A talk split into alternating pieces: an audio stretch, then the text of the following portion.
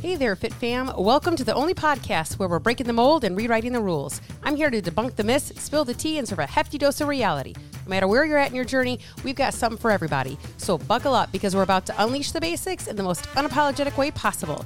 From shedding pounds to embracing your inner badass, I'm here to remind you that skinny is so last season and the basics are anything but boring.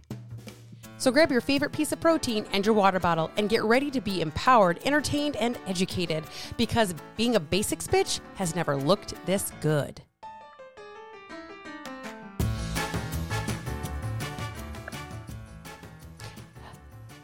Hello, everybody, and welcome back to Don't Call Me Skinny podcast. Super excited to have you here for another episode.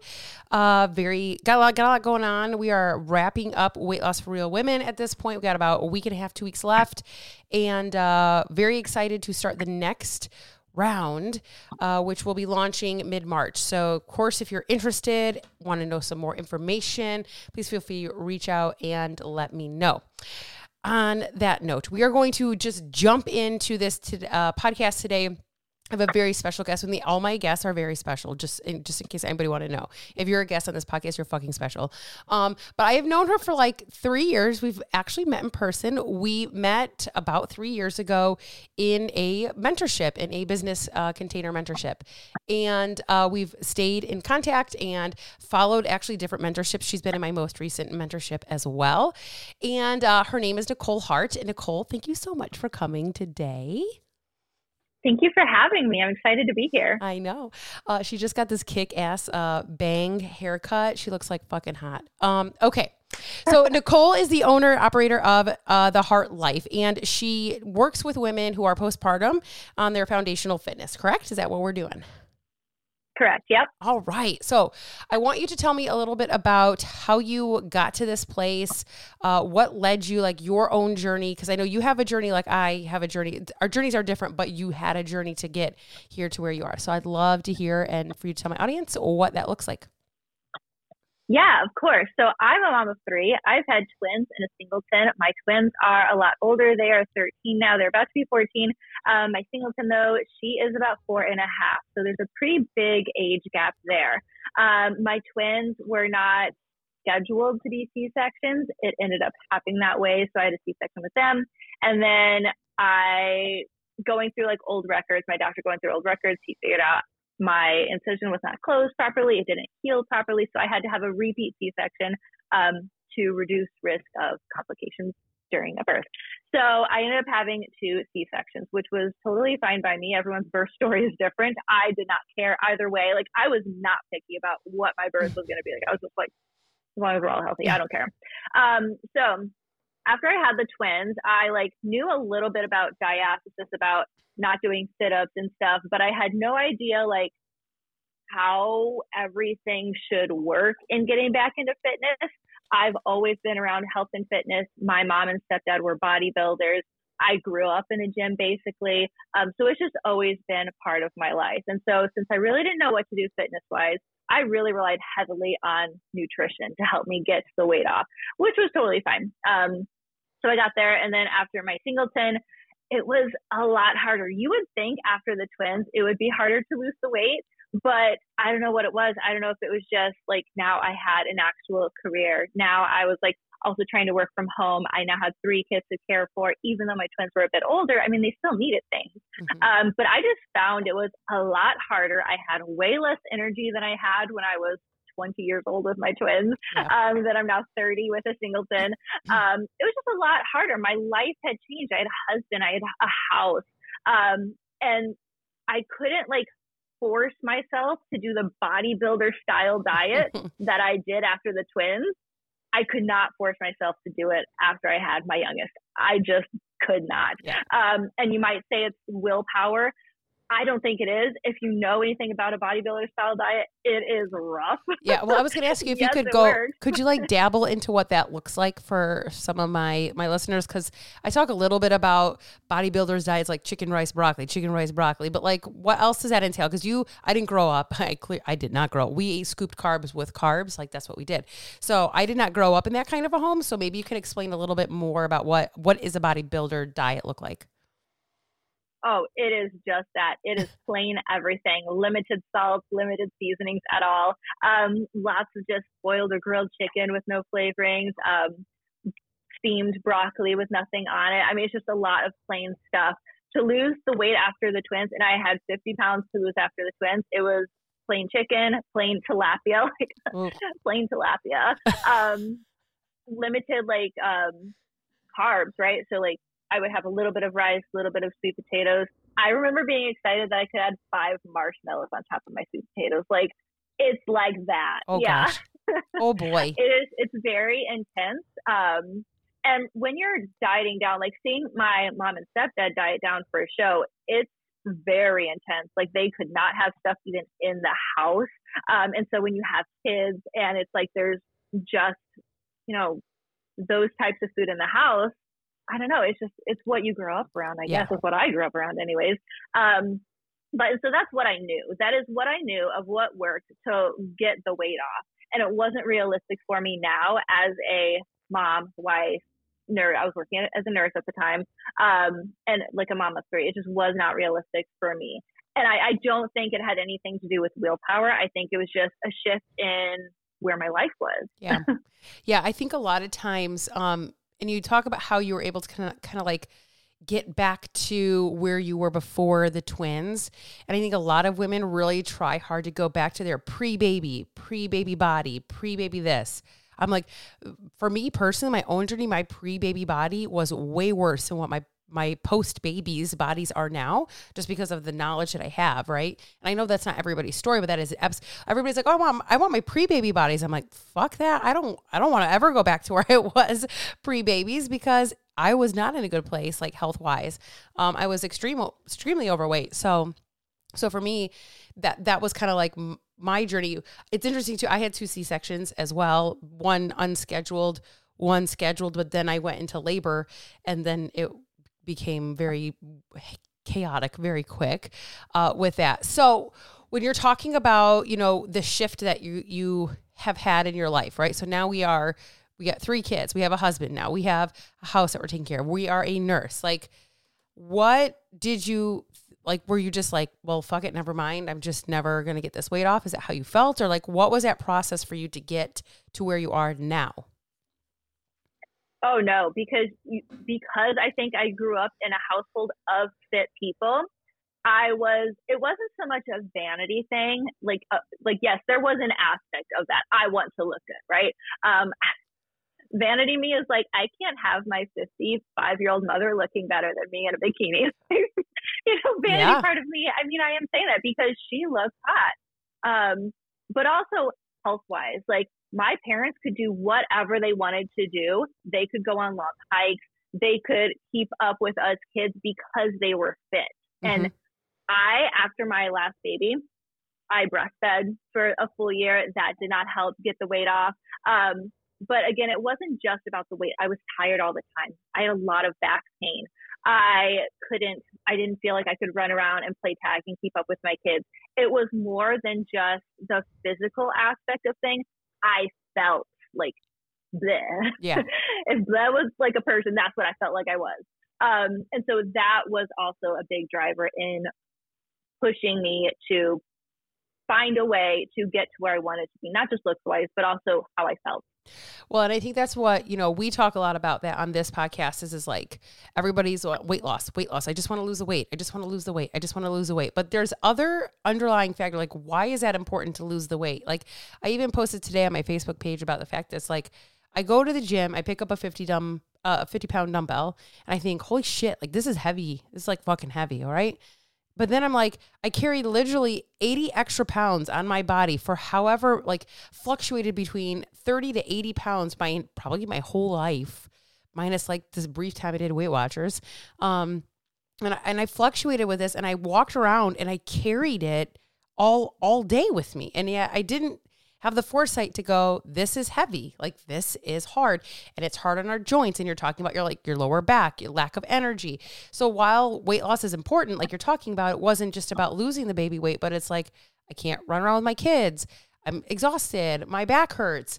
I'm tired. I'm angry. I'm probably irritable, cranky. I'm don't want to have sex with my husband. Like this was all like, the, please don't touch me. Like it becomes so much more than just weight loss. And I, we have to recognize that, I feel like. Yeah, no, absolutely. And once you start to take care of yourself, weight loss is typically a byproduct of mm-hmm. that. But most people, even if they do lose the weight, if they still don't feel good, like I have people who have come to me who don't have any weight to lose, but they resonated with me when I said I felt moody. I was tired. My patience was low because I was so tired all the time. Um, my back was hurting. And so, even if you don't have weight to lose, if you don't feel good, that is still going to affect your quality of life. Yeah, absolutely. And that's we I always say that too. I always say weight loss is a side effect of getting your the rest of your health in check. Like the weight will eventually come if that's something that has to happen because everybody's like, well, I have to lose weight. Like I weigh 250 pounds, I have to lose like, well, yeah, that makes sense. You do probably need to lose some pounds. It's obvious, right? But that'll be the byproduct, like you said, or what I call the side effect of making sure that you're doing the foundational pieces. Um, so let's talk about that. Let's talk about actually some, you're talking about like lower back pain, probably peeing when you sneeze. Um, so let's talk about some of these like basic things that women come to you for, like like you had mentioned, even without weight loss being a thing. What are some of the commonalities that these women are coming to saying, okay, this is what I'm experiencing? Because you're specifically for postpartum. My other question here, too, is like, I mean, I'm technically postpartum and I, my youngest is almost 12. So, how far does that postpartum reach, really? That's a great question because I feel like this is on a lot of people's minds. Like, oh, my kids are grown, so I'm not considered postpartum anymore. You are. You are. If you've ever created a child and they've exited your body in whatever way, you are always postpartum. It does not matter how old your child is. And so that's why, like, okay, so take my mom, for example. She was a bodybuilder. She knows all the ins and outs of nutrition, of working out, all those things. She's 55 years old now, entering menopause area, and her sneeze pee is getting worse because she never learned these foundational things. So even though, let's see, my youngest sibling is like 28 now, so her youngest child is like 28 years old now, she's still dealing with these things that are typically considered like a postpartum issue 28 years mm, later mm-hmm. because she never dealt with it. And so once postpartum, always postpartum. If you don't deal with these things and correct these issues and rebuild your core strength and your pelvic floor strength, you can still have issues down the line. And even so, so like I mentioned, my mom is going through menopause right now. You could not have things like sneeze, pee, stuff like that going on right after birth or even in the years following. But once you enter menopause, your hormones are changing. Things are becoming like muscles aren't as strong anymore. And so that can suddenly present during menopause. And you're like, what the heck? I haven't had kids forever. Why am I sneezing now? But that is something that can still happen. And so um, I think that that's a very good thing to be aware of is once postpartum, always postpartum. And then also, you're never too far along to do these foundational things to help heal and strengthen your core and pelvic floor. Gotcha. So I had Kelsey, Dr. Kelsey on the show. And this was like a while ago, probably like almost a year ago now. And so you actually work with her currently, right? And um, so let's talk about pelvic floor. I want just for those that might be new listeners or uh, whatnot, like what exactly when we talk about pelvic pelvic floor, because it's way more. It, it, ladies, Kegels aren't the answer. Okay, I had to help somebody here. I'm not a professional in this area. This is not like my wheelhouse, but I also know that Kegels are not going to do what you think they're going to do. So, like, what is the pelvic floor? And what are some of these like like I had asked like what are some of these things that are happening with the pelvic floor that women are coming to you for because it's like something's not right at this point? Okay, yeah. And so when we're thinking of the pelvic floor, I know we typically think of like when you're peeing, right? Um, and so that's one part of it. There's also the back of pelvic floor, so your rectum.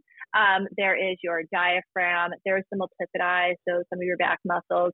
Um, it is a lot more than just like your six pack abs. Your your your core involves more than just your six pack abs. We need to strengthen your deep core, so your transverse abdominals muscles, which wrap from your front all the way around to your back. Um, there's a lot that's involved in the core and pelvic floor um, that I won't get too sciencey on because yeah. I feel like it'll lose some of our listeners, which is totally fine. Um, but okay, so let's think about pregnancy as I've used this analogy before and I really like it. So I was a nurse, right? I worked in an office. If you've ever worked in an office and you've been short staffed, it sucks, right? You're having to pull a workload for people that are off on vacation, maternity leave, whatever. And so for the time period, workload is heavier on you, right? Kind of the same thing during pregnancy. As your core starts to expand out, your muscles that were holding you upright, that are helping you, you know, with your posture, with holding you upright, stuff like that, they're stretched out. So they're having to take time off because they can't work properly, right? And so other muscles are having to take over that workload because the core is now short staffed. And these are muscles that were not meant to take over that workload for a long period of time. Once baby is born, because you've been disconnected from your core muscles for some time, it doesn't always just re-engage. You don't always just get reconnected with them just because the baby is no longer in your uterus, right? And so a lot of times we have to intentionally reconnect with the core and pelvic floor muscles so that we can intentionally strengthen them. Because if you can't first connect with them, then you can't strengthen it. If you mm-hmm. can't strengthen the core and pelvic floor muscles, you can't get rid of the mom which needs the um, back pain, stuff like that. Um, and then, kind of on the other side, this is what I dealt with. I had a hypertonic pelvic floor, meaning I carry a lot of stress and I clinch up. Okay. And so, pelvic floor wanted to clinch up. I did not have pain with insertion, tampon, husband wife time, um, mm-hmm. you know, whatever. But some people do have such a tight pelvic floor that they do have pain with insertion. So that is something else that can happen. It does not mean you have an overly strong pelvic floor. Just like if you were to constantly flex your bicep for a long period of time, it doesn't mean that you have a strong bicep. It means that you're just constantly flexing it. And so it's tight and it's contracted and it's going to get swollen, right? Well, but it does not mean that you're strengthening it just because you have it tight all the time. So I don't want you to think that just if you have a tight pelvic floor that you have a strong pelvic floor because that is not always the case.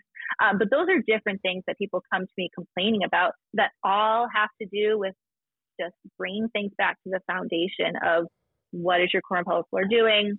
Are you breathing properly? Can you engage your core and pelvic floor? Um, how do we get reconnected with it so that we can then help deal with these issues? So, one thing you like, I'm taking notes as you talk because I'm like, oh, I want to make sure we talk about this. Um, and you were just talking about it, which was like reconnecting with the muscles. So, like, I talk a lot on my Muscle Monday podcast about mind muscle connection.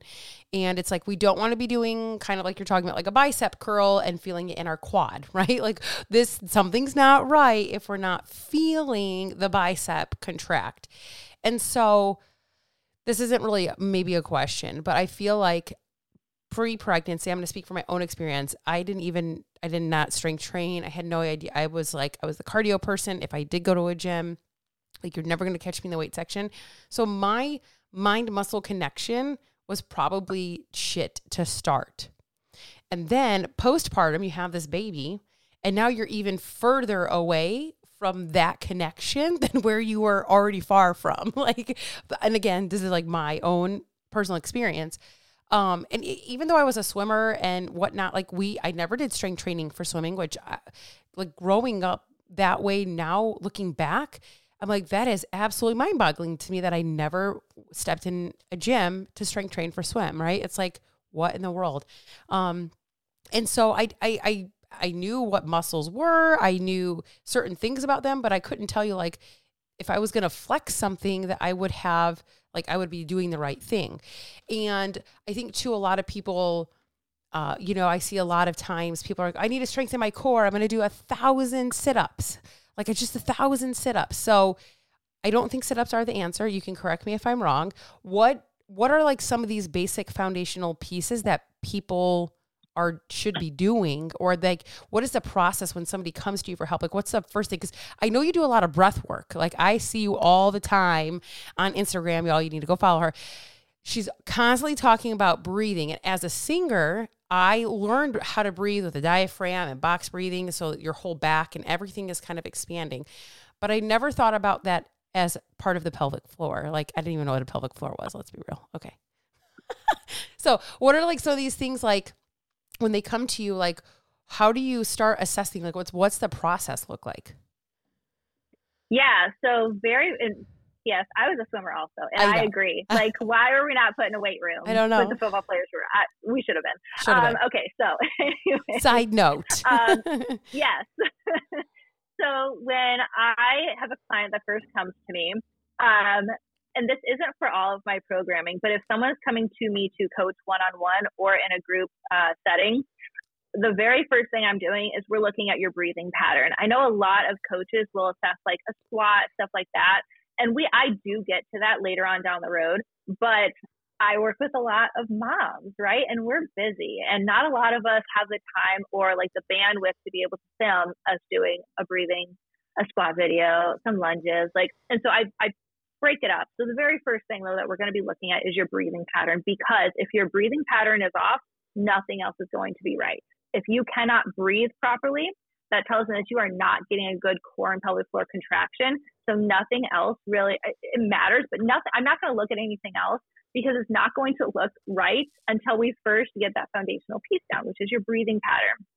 So that is the first thing I'm doing. And so when I'm looking at it, I typically ask women to be in either a tight tank top or just a sports bra so I can see what's moving, what's not moving, where it's moving, where it's not moving.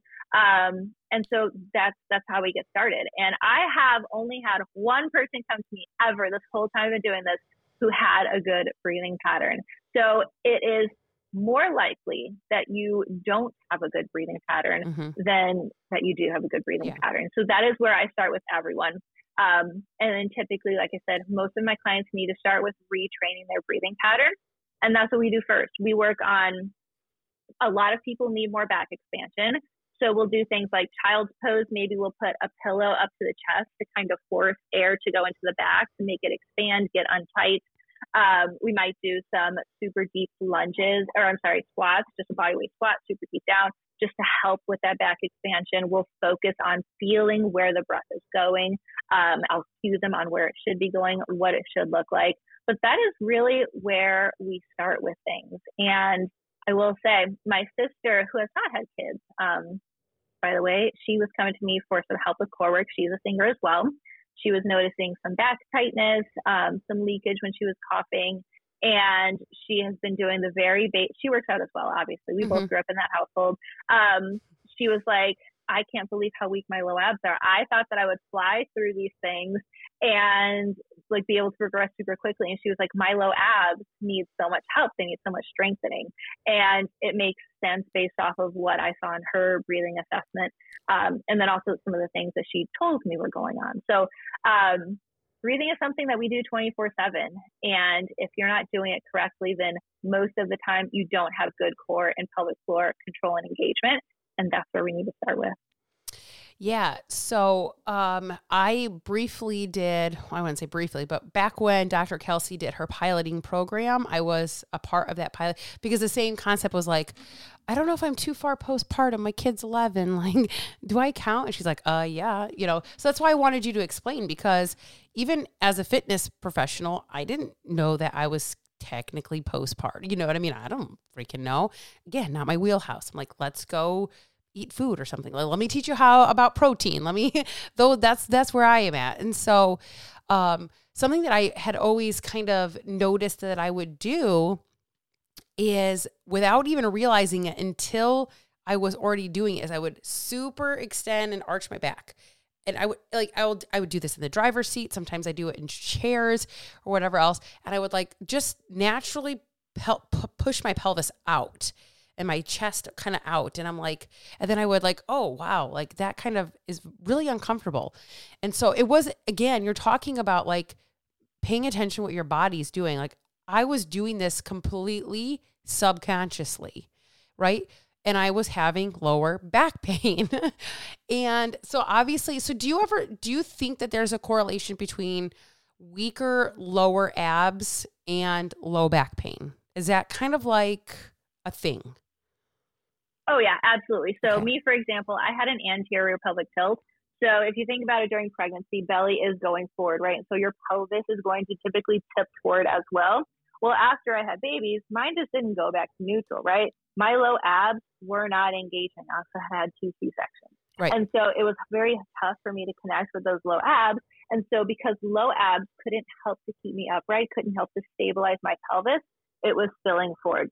I remember trying to work out with my husband and he's been working out forever. Um, and we were, he was like watching me do squats and he was like, you're not doing it right. Like do it like this. And I was like, I can't move that way. My pelvis, like my low abs were so disengaged. My back was so tight and like my, my, my muscles in my back were trying to compensate for my core being not, um, not very strong anymore. And so I was just stuck in that sort of position where I couldn't even neutral, get a neutral pelvis to go into a squat correctly. And that's very dangerous when you're trying to load a barbell then onto your right. back and do it. Like thinking back, I'm like, oh my gosh, what? I could have gotten hurt. Um, but this is why it's so important to take things back. I know most mamas just want to like lose the weight postpartum, but it's so important to take things back to the foundations, learn how to do these things, is your pelvis even in a neutral space? Because you can really hurt yourself if you just jump right into doing all of these workouts. Um, but yes, there is a correlation between that those low abs not being able to engage well or be very strong and um, back pain because you know you're you're arching forward. Your pelvis is not in a neutral position. Um, and that's that's not where we want it to be most of the time. Now, we should be able to move in and out of the different positions, anterior pelvic tilt, neutral, and then posterior pelvic tilt. It's good to have a good range of motion, but we should not be spending most of our time in either of like the posterior or anterior because it's just going to cause issues. Gotcha. So when when somebody comes to you and they're super hyper focused and they're like, okay, well, I know you're going to teach me to breathe, but am I going to lose weight? I know I know you're going to teach me to do this. So do you find that the majority of women that you work with aren't necessarily huge on the weight loss problem, but they're more so like my back if like if I don't fix my back, I'm never going to sleep again problem. Like like the, the where the body is just not functioning properly. Um, or do you feel like you get like a mix of women kind of in there? I definitely get a mix. So I've had some women who are like, I would like to lose weight, but it's not my priority. My priority is I want to get pregnant within the next year or two. I need to get my A1C down. I need to get my cholesterol down. I need to stop having painful intercourse. Um, and so I've had women come to me who are like that. I've had women come to me who want to lose weight. And like, yes, we're going to work on these foundational things. It's going to be um, based off of what the person wants to or can handle at the time. And so really, and I know that you can agree with this as well. If you have to choose between workouts and nutrition to lose weight, it's going to be nutrition mm-hmm. all day because you can't outrun a bad diet. Yep. And so every time, no matter like, so if a woman comes to me who wants to lose weight, we're going to look at the diet. We're going to get them eating well, which is also going to have a good effect on the muscle that they're able to put on, right? Because most women come to me not getting enough protein, not getting enough water. Um, Weird. Stuff like that. So if we can get calories in a good place, if we can get protein in a good place, that's going to have a, a side effect of helping what we're trying to do with your core, okay? Because if you aren't getting enough nutrient dense foods, your body's not able to build the muscles very well anyways. So nutrition is what we're going to focus on to help those women get to where they want to be weight wise, but then also we're going to focus on breathing pattern and stuff. I have women who do uh, just 10 to 15 minutes of core work three to five times a week and then paying attention to their breathing pattern during the day. And they're seeing the weight loss that they want, but we're also helping to improve their the way their core and pelvic floor functions as well. So it can be as simple as that. You can have I mean, depending on what your goals are and depending on where your starting point is, you can have it both. Um, that's not always the case for everyone, but right, with right. the women who have come to me so far, that we are able to kind of work it like that. Okay, so it's like a combination almost of like, I want this weight loss, and the weight loss is going to actually, in turn, kind of help a little bit what we have going on over here because uh, my diet then will be correct or better than what it's been, and that will in turn help with what we have on the the functional movement side of life. Um, okay, so let's talk about pelvic floor therapy. And I know you're not a pelvic floor therapist, and none of this is medical advice, folks. Like, just going to say that out loud. But at what point would you recommend somebody potentially going to a pelvic floor therapist? I've seen um, something I want to touch on is this And if we can touch a little bit on, and I always say it wrong, is it DR, like the DR, like the where the abs split, and I say it wrong, so I'm not even going to bother with it. Um, but at what point would you recommend somebody going to a pelvic floor therapist where it's like, yeah, we need because I didn't know like pelvic floor therapy, like they go in, in and stimulate the muscles, and I was like, what? Okay, so anyway. Yeah. So first off, DR. So everyone says it differently. It, you can say diastasis, which is what I say. You can say diastasis. Okay. It's kind of like tomato tomato. Okay. I just like diastasis.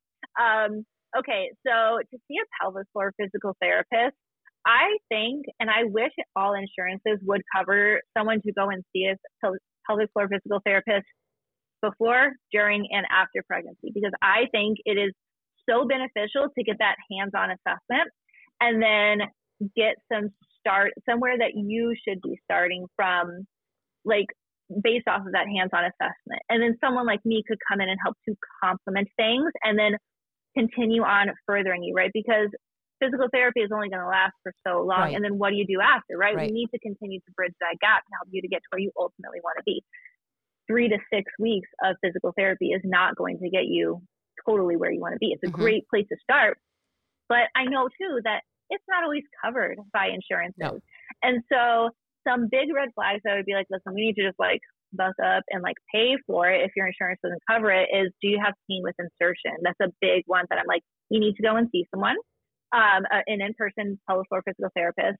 Um, if you're not sure if you're actually engaging the pelvic floor, if you cannot feel that you are engaging pelvic floor, if you feel like I don't even feel anything happening down there when I'm doing the, these exercises, go and see a pelvic floor physical therapist because they will do tests to be able to tell you, yes, you're engaging. No, you're not engaging. You're engaging, you're engaging one side, but not the other side. And they'll give you cues on how to help you engage. And then they'll be able to tell you in office, yes, that's what it should feel like. Yes, you are engaging or no, let's try something different.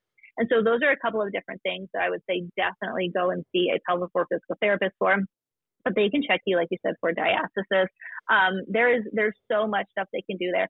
I have a network of in-person pelvic floor physical therapists locally to me that I will refer people to, and this one in particular, um, a, a sonogram machine, you know, like how they have for babies. So she uses a sonogram machine to be so that you can see the muscles working. It's the coolest thing ever because then she'll cue you. She's like, okay, do this, and then you engage your core and pelvic floor, and you can see on a video whether or not the muscles are engaging. It is so flippin' cool. So I went to her um, just to meet her because I want to have an in-person network of people that I can refer out to that I've met that I know know what they're talking about.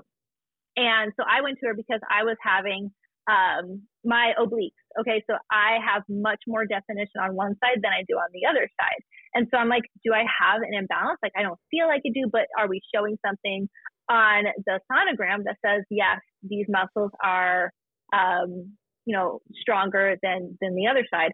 And they were. My left-sided oblique was a little bit weaker than my right-sided oblique. Mm. And so I then knew that and she could see based off of the thickness of the muscle that it was it, it was it was the coolest thing ever. I'm telling you.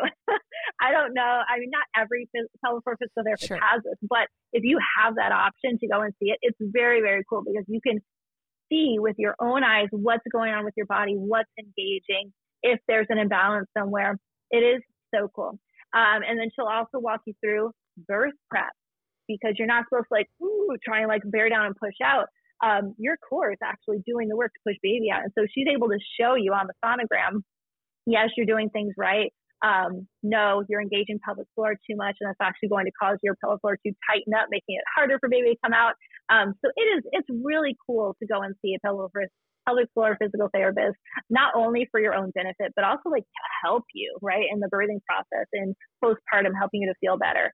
Um, I will say though, too, physical therapists, even though they have knowledge of your pelvic floor, it's not the same as an actual pelvic floor physical therapist. And I, I want to say that because not everybody knows that. And even if a physical therapist is like, yes, I can help you, it's like going to your primary doctor with a dermatology issue. Like, yes, they know about it, Maybe. they might be able to help you a bit. But Maybe. going to a dermatologist, right, exactly. Maybe. But going to the actual dermatologist who specializes in that is going to help you a thousand percent more than going to someone with just generalized knowledge.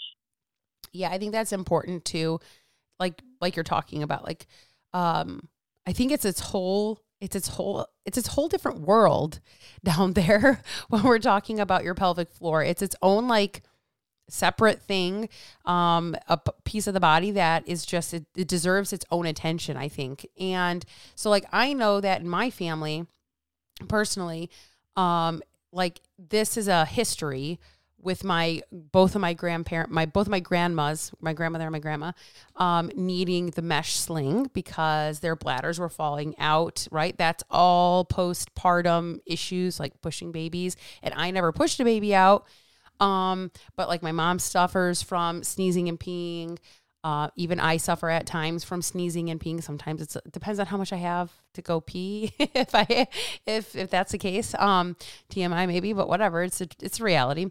Um, and so when we're talking about pelvic floor, are, is this like a genetic thing or is this just more like each individual person maybe struggles a little bit differently and they just because it's never really addressed. Because you could look at this and go well my grandmother and my grandma both had slings and my mom has issues and this means i'm going to have issues. Or is it more like the indi- is it or is it both? Like or like do you have any idea? Yeah, no, definitely.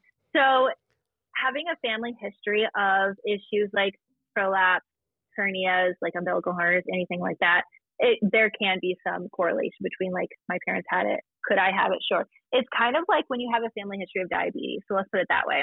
Yes, you have that family history. Yes, there is that possibility for you. Doesn't mean it's going to happen. No, it does not. But are you going to be more aware of it and more likely to hopefully take better care of yourself so that you can help to prevent yourself from getting diabetes?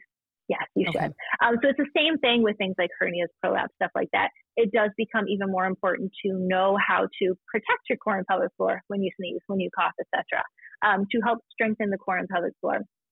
And um, side note, the way that you're breathing, if you are constantly putting pressure down on pelvic floor 24 7 when you're breathing, that's going to make it a lot more difficult for you to not have, like, strengthen your core pelvic floor to a point where you're not having that sneeze pee going on. It's the same thing. So, say someone was a belly breather, right? If you're constantly, if you have a family history, especially of umbilical hernias, okay, and you're constantly just belly breathing, you're not expanding that pressure out to the whole core canister, you're more likely to have an umbilical hernia, hernia as well because you're constantly putting pressure out on your your belly area.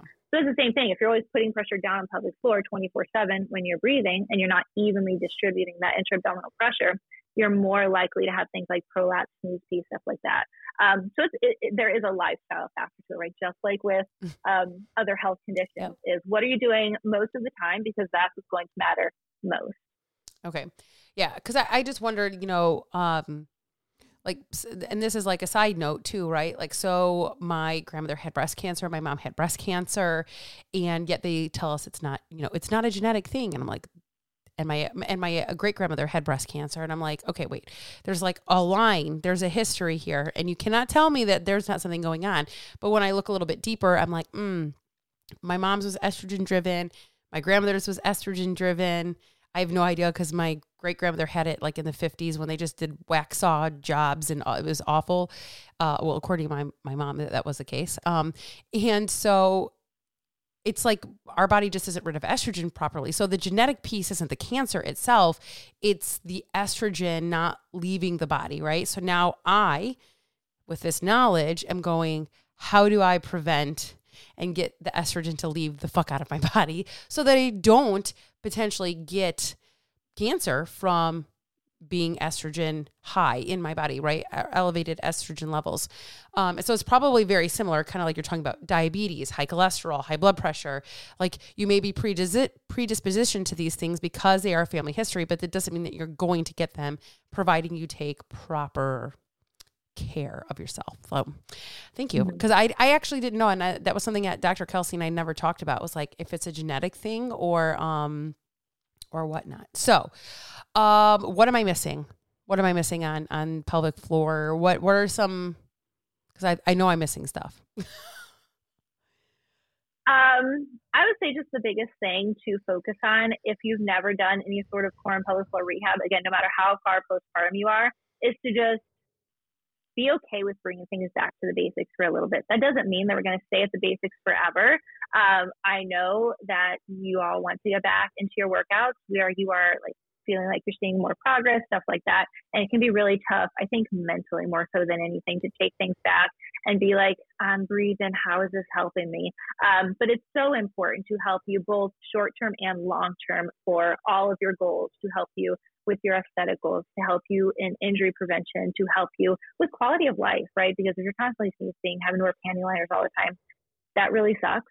Um, if you end up getting a prolapse, that's not a good quality of life if you like all of these different things, if you're if you constantly have back pain, that's going to bring down your quality of life. And so it's really being okay with taking some time, slowing things down, knowing how to engage your core and pelvic floor, understanding how to do all this stuff so that we can eventually progress you. Can we also talk about this? Because when you're talking about um, things like peeing when you sneeze, having lower back pain, right? What are some things that are common with pelvic floor I don't want to say symptoms or behaviors, I'm not really sure what you call them, but are not normal because obviously, like, how many times have you been sitting around the table with your girlfriends and you're all like, oh my God, I sneeze when I pee. And you're all like closing your legs when you go pee and you're like, ah, and you know, or you're like, man, my lower back hurts. Oh yeah, my too. It must have been the way I slept. I've just, yeah, I just, I must have been how I slept last night or the night before, and the three weeks and three months and three years prior to that, right? So, what are some of these things that you find that people come to you that that they're common, but they're completely not normal, and maybe some that we haven't even touched on because I know we've talked a lot about sneezing and peeing, which I feel like is very common. Um, but common does not mean, nor- mean normal. So. Mm-hmm. Yeah. So again, so sneeze pee would definitely be one of those things.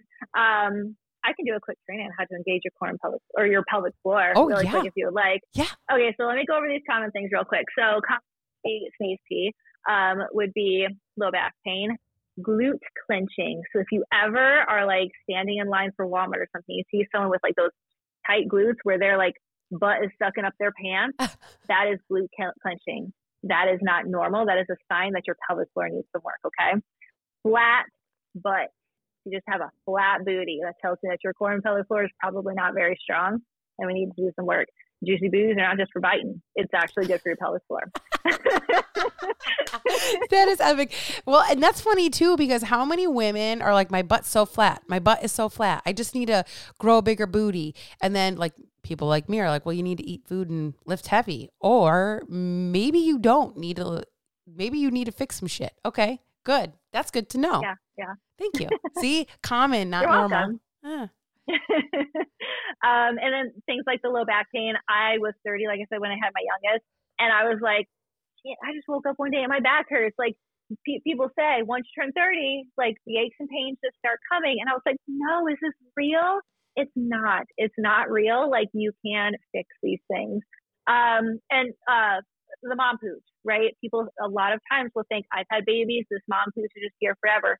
Not the case. Not the case. I don't have a six pack, but you can see in my before and after pictures that I am able to fully engage my core. I have a nice flat belly area, like when it's engaged.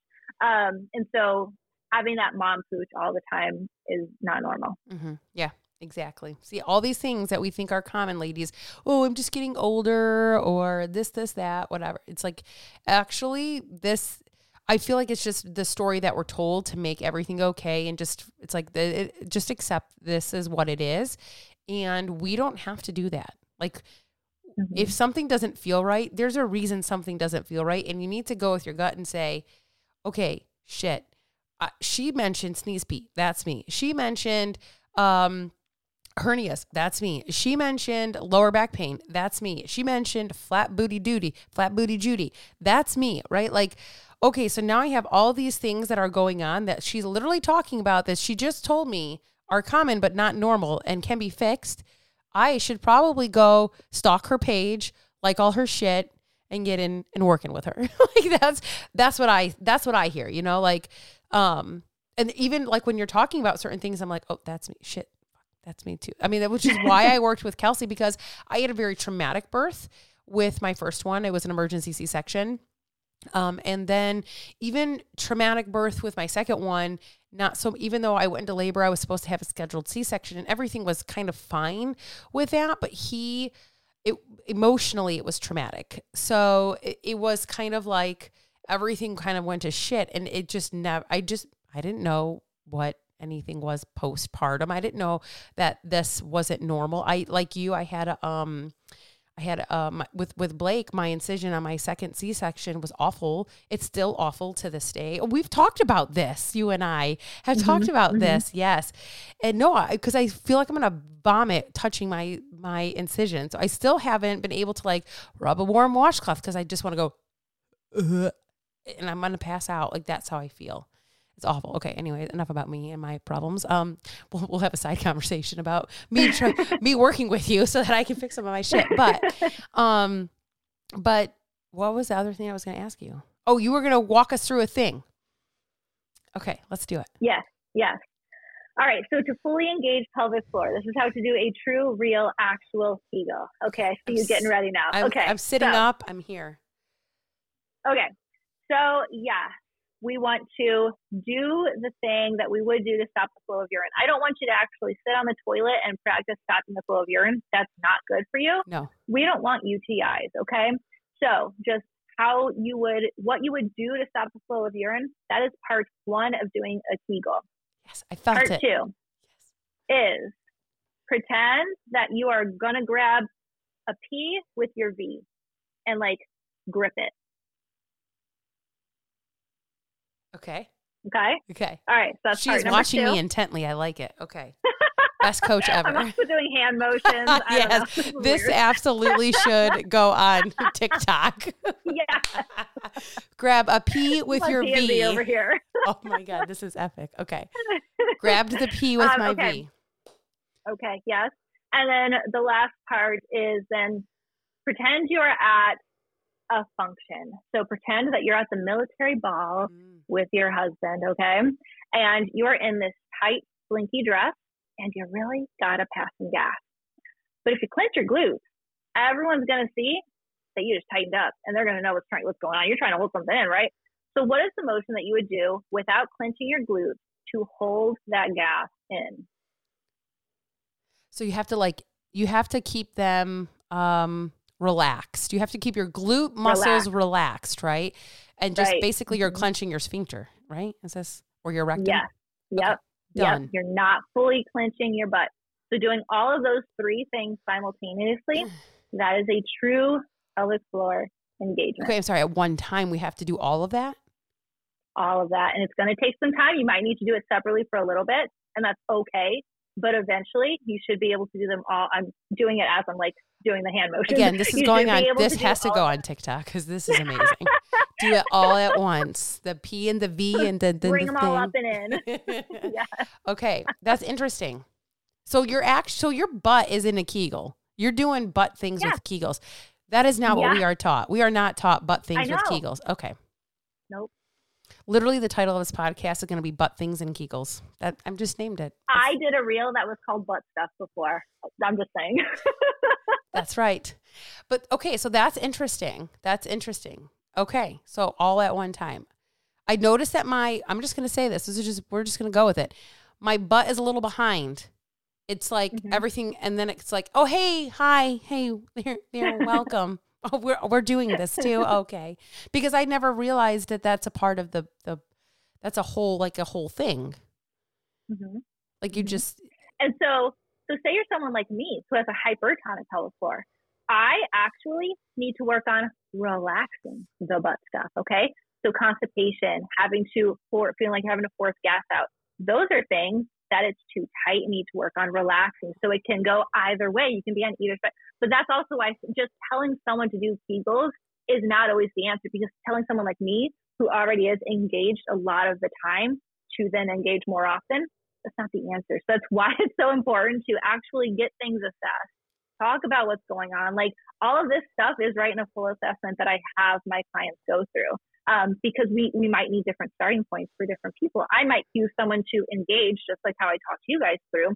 and I might have someone else, I would be like, we need to work on relaxing and letting things go and then engaging. Because if going back to the bicep, your bicep's always engaged and someone says, hey, do a bicep curl, there's really not much more you can do because it's already engaged, right? It's the same thing if your pelvic floor is constantly tight. And then someone tells you to go and tighten it. You're like, I don't know if I'm actually engaging it because it's already tight. Okay, so that makes sense. Can you be both? Can you be tight sometimes and loose sometimes? Or do you typically find people are one or the other? There's like this thing.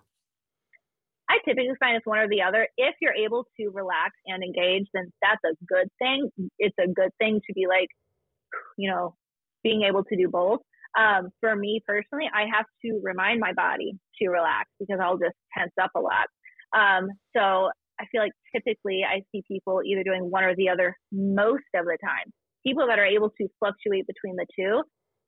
It's kind of like if you're going like with your posture, right? So if you're slouching sometimes, but then you realize and you kind of go back, like I would say it's pretty common to have these fluctuations between the two. But if you're able to kind of go back and forth between the two without having to like have a like work at it a lot, I would say you're probably okay.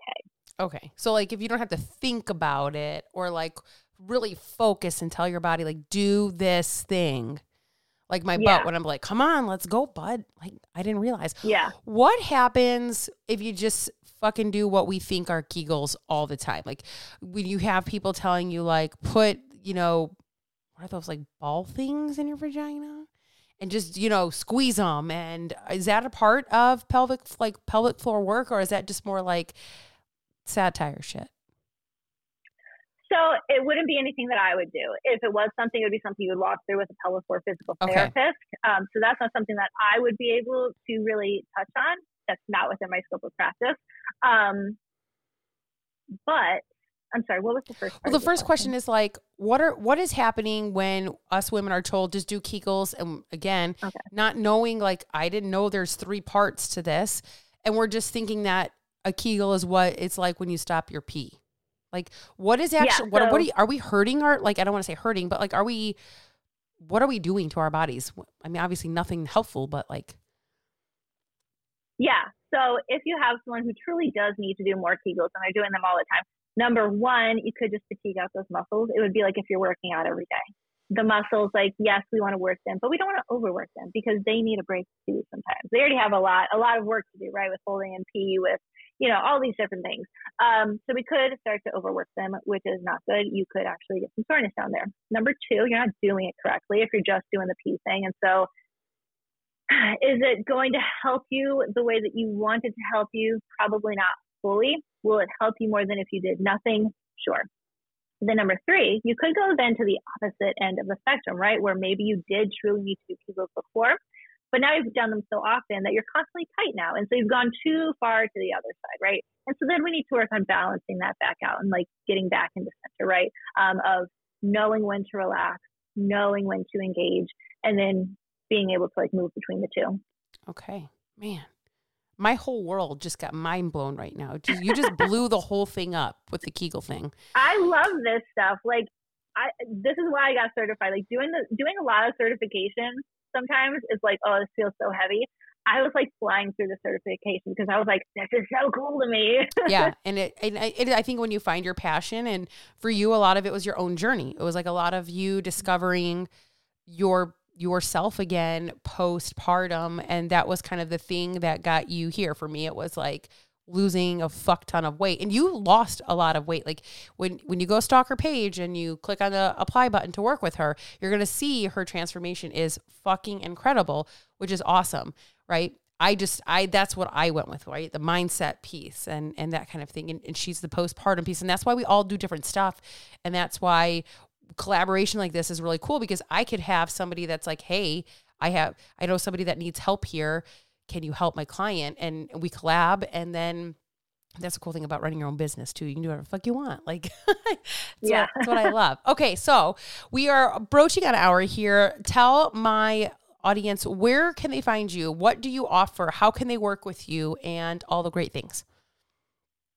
Yeah, so I periodically do group coaching. Uh, well, first, where you can find me, I'm on Pinterest actually. Um, I'm on Pinterest, TikTok, Facebook, and Instagram. So Instagram and TikTok are at Nicole Hart underscore fat loss coach, and my last name is H A R T. And this will all be um, it'll all be in the show notes too, so you can just go click. Okay. Okay, perfect. Yeah. Uh, and then Nicole Hart on Facebook, and then Pinterest. I'm I think I'm just I'm either Nicole Hart or Nicole Hart Fat Coach. I don't know. I'm not on Pinterest a ton, but I am on there. Um, okay. So the different ways to work with me. I have a toned mommy starter kit that is really amazing for the woman who's like, just tell me what to do and I'll do it. Okay. That was me at the beginning of my journey. I was like, I just need someone to tell me what to do and I'll do it. As I progressed and like I needed more personalized, customized help, I got a coach. But initially, I was like, I'm super driven to do this thing. I want to get back to feeling good and looking good. Tell me what to do, and I will do it. So that is the person that the Tone Mommy Starter Kit is for. There are um, gentle exercises that you can begin as early as two weeks postpartum, super gentle mobility and breathing exercises. So, two to 12 weeks of early postpartum exercises. There's nutrition tips in there. And then there's four months of more progressive core and pelvic floor movements as well. So that is an amazing place. You can get up to six months of exercises for $47 in that Tone Mommy Starter Kit plus nutrition stuff. So that's an amazing place to start. I recommend that to like all the moms who have just had babies. I'm like, start here. Don't even like buy anything else for me. Start here because this is going to get you like so, so, so far mm-hmm. in your journey, especially if you're that person who's like, tell me what to do and I'll do it. There's video demos for everything, um, cues for everything. So it's a great place to start. I do have group coaching that I do periodically. Um, it's a blend of private coaching and group coaching because, like you can tell with everything that we've talked about, um, no two people are going to be the same. Someone might need something different than someone else. Someone might need different cues. So um, that part of it is customized and personalized. And then we have a group aspect as well. Um, that only runs periodically. It'll probably not be open anymore for registration by the time this podcast comes out, but that is something that I do run periodically. And then one on one coaching. So, this is true private coaching with me. You're going to get a full assessment. You're going to get breathing assessments, moving assessments, all the different things, um, and everything's fully customized. So, those are the three main ways to work with me on your core and pelvic floor. Yo, so your tone b- b- mommy guide, the tone uh, mommy guide, is that only really for people who are like super postpartum? Somebody like me who's 12 years out almost, would I benefit from this mommy guide? Absolutely. Cool. I'm going so to buy it right after this. Through. I'm going to buy it. right in the link in my Instagram. Um, so it just says, you know, click on the link and then tone mommy guide. Um, and it'll get auto delivered to you. Um, but yeah, it takes you through the very foundation. So month one, we are just working on the foundations. You would obviously skip through like two weeks to 12 weeks postpartum. You would go straight to month one. Um, so month one is walking through the foundations of everything. Month two, we're working on a bit of progressive overload, which for those of you that don't know, we're just working on adding some resistance into it so we can get that core and pelvic floor stronger, right? Um, I like to remind people that little tiny baby is going to get bigger, and you need to be able to carry the load of a larger child mm-hmm. without compromising your core and pelvic floor, right? So that's why we need to constantly make sure that we add more weight to what we are doing with the core and pelvic floor because you are not always going to be picking up pound baby, right? They're going to be a toddler someday. And all of these different things, like we need to work to progressively get the core and pelvic floor stronger. Um, month three and month four are just more variations of adding on to what we've already worked. Um, but yeah, so like I said, my sister, she's never had kids but she has the toned mommy guide and she started working in month one and she's like oh my gosh my low abs. I didn't realize that I just wasn't feeling them. They weren't engaging. Um, so yes, even if you haven't had kids and you're having things going on, this would still be for you. Sweet. So you're all going to join me. We're going to go buy this and then we're all going to do the Tone Mommy Guide together. Okay. Excellent. uh, because I, I do feel like even having worked with Dr. Kelsey, like I, uh, there's obvious issues like for me. And I, I think the majority of women who have never um, had pelvic floor therapy, I mean, and we're talking like you guys, this is like basic human or women health. Like as as as important as your pap smear is, as important as you go and you get your boobs checked and all these things, this is just as important because otherwise we're all going to end up literally with mesh slings holding our bladders in so they don't fall out of our vaginas. And it sounds weird and gross. It's the fucking truth. It's the fucking truth. Um so, well, I want to thank you so much for joining me today. I really appreciate you being here with me. Yes, thank you for having me. Um, it's been a lot of fun. I love having conversations like this. I know. So I could talk about this stuff all day long. So um, my, my kids get really annoyed with me because I'm like, blah, blah, blah. They're like, Mom, I don't want to hear about protein again. Blah, blah, blah. I'm like, oh, fine. Let me just tell you. So, my daughter, we went to the doctor the other day and she was complaining of some dizziness, and the doctor literally was like, You need to be drinking enough water. You need to have enough protein and enough calories in your day. And I just looked at her like, hmm, Huh. because That I so funny because this say. this morning, my daughter, who has now has this taste for coffee in the morning, and I'm like, cool. I think she likes the caramel and the creamer more than the coffee, right? Okay, let's be fair. Um, and so this morning she sent me a message. She's like, "Man, I got a headache." I'm like, "Oh, what did you have with your coffee this morning?" She said, "A potato." I said, "What? You don't even eat potatoes?" I was like, "You're supposed to be either having a sausage or one of the egg sausage biscuit thingies." Like I said, if you don't start pairing it, the coffee goes bye bye. You're not going to be allowed to have the coffee. And she was like, "Ah, fine. eh." I'm like, how many mornings have you gone to school with no fucking protein in your body? Like, this is a constant conversation and battle in our house. Like, and same with eating more Yep. food, making sure she has enough calories in her body, and like going to choke you, child. Anyway, I love children. We love children, don't we? We just love them. Because how how old are your girls? Yeah, I mean, they're 13. Okay, so Jaden will be 15 here coming up in about a month. So about the same. Yeah. Yeah. I mean, they, it may not seem important to them now, but repeating these things to your kids and having them grow up this way, just like the bodybuilder diet stuck with me, even though I didn't care about it at the time, it's going to stick with your kids. And Yeah. so keep talking about these things because eventually they're going to be like, oh, it's all clicking now. And oh, this, I actually do want to do this stuff now. And I learned the right way. So Yeah. Thanks, yeah. Mom. Anyway, okay. Yeah. Well, thank you so much for being here with me, you guys. Go check her out. Check the link in the show notes. Also, weight loss for real women. It is being rebranded as the Fat Loss Basics because everything we do here is fucking basic, not fun, not sexy, boring, but effective. So, um, be sure to keep your ears open for that in the upcoming podcast that will be launching mid March again. So, on that note, you guys, every day is a great day for hump. Not just Wednesdays, but today happens to be a Wednesday, so that's awesome. All right, you guys, check you on Friday No Filter. Thanks so much for listening today. If you laughed, learned, or just felt a vibe, don't forget to hit that subscribe button. Your support keeps this ass train chugging along. If you're ready to embrace the basics with a twist, follow me on social media. Links are in the show notes, and let's see the ways we can work together.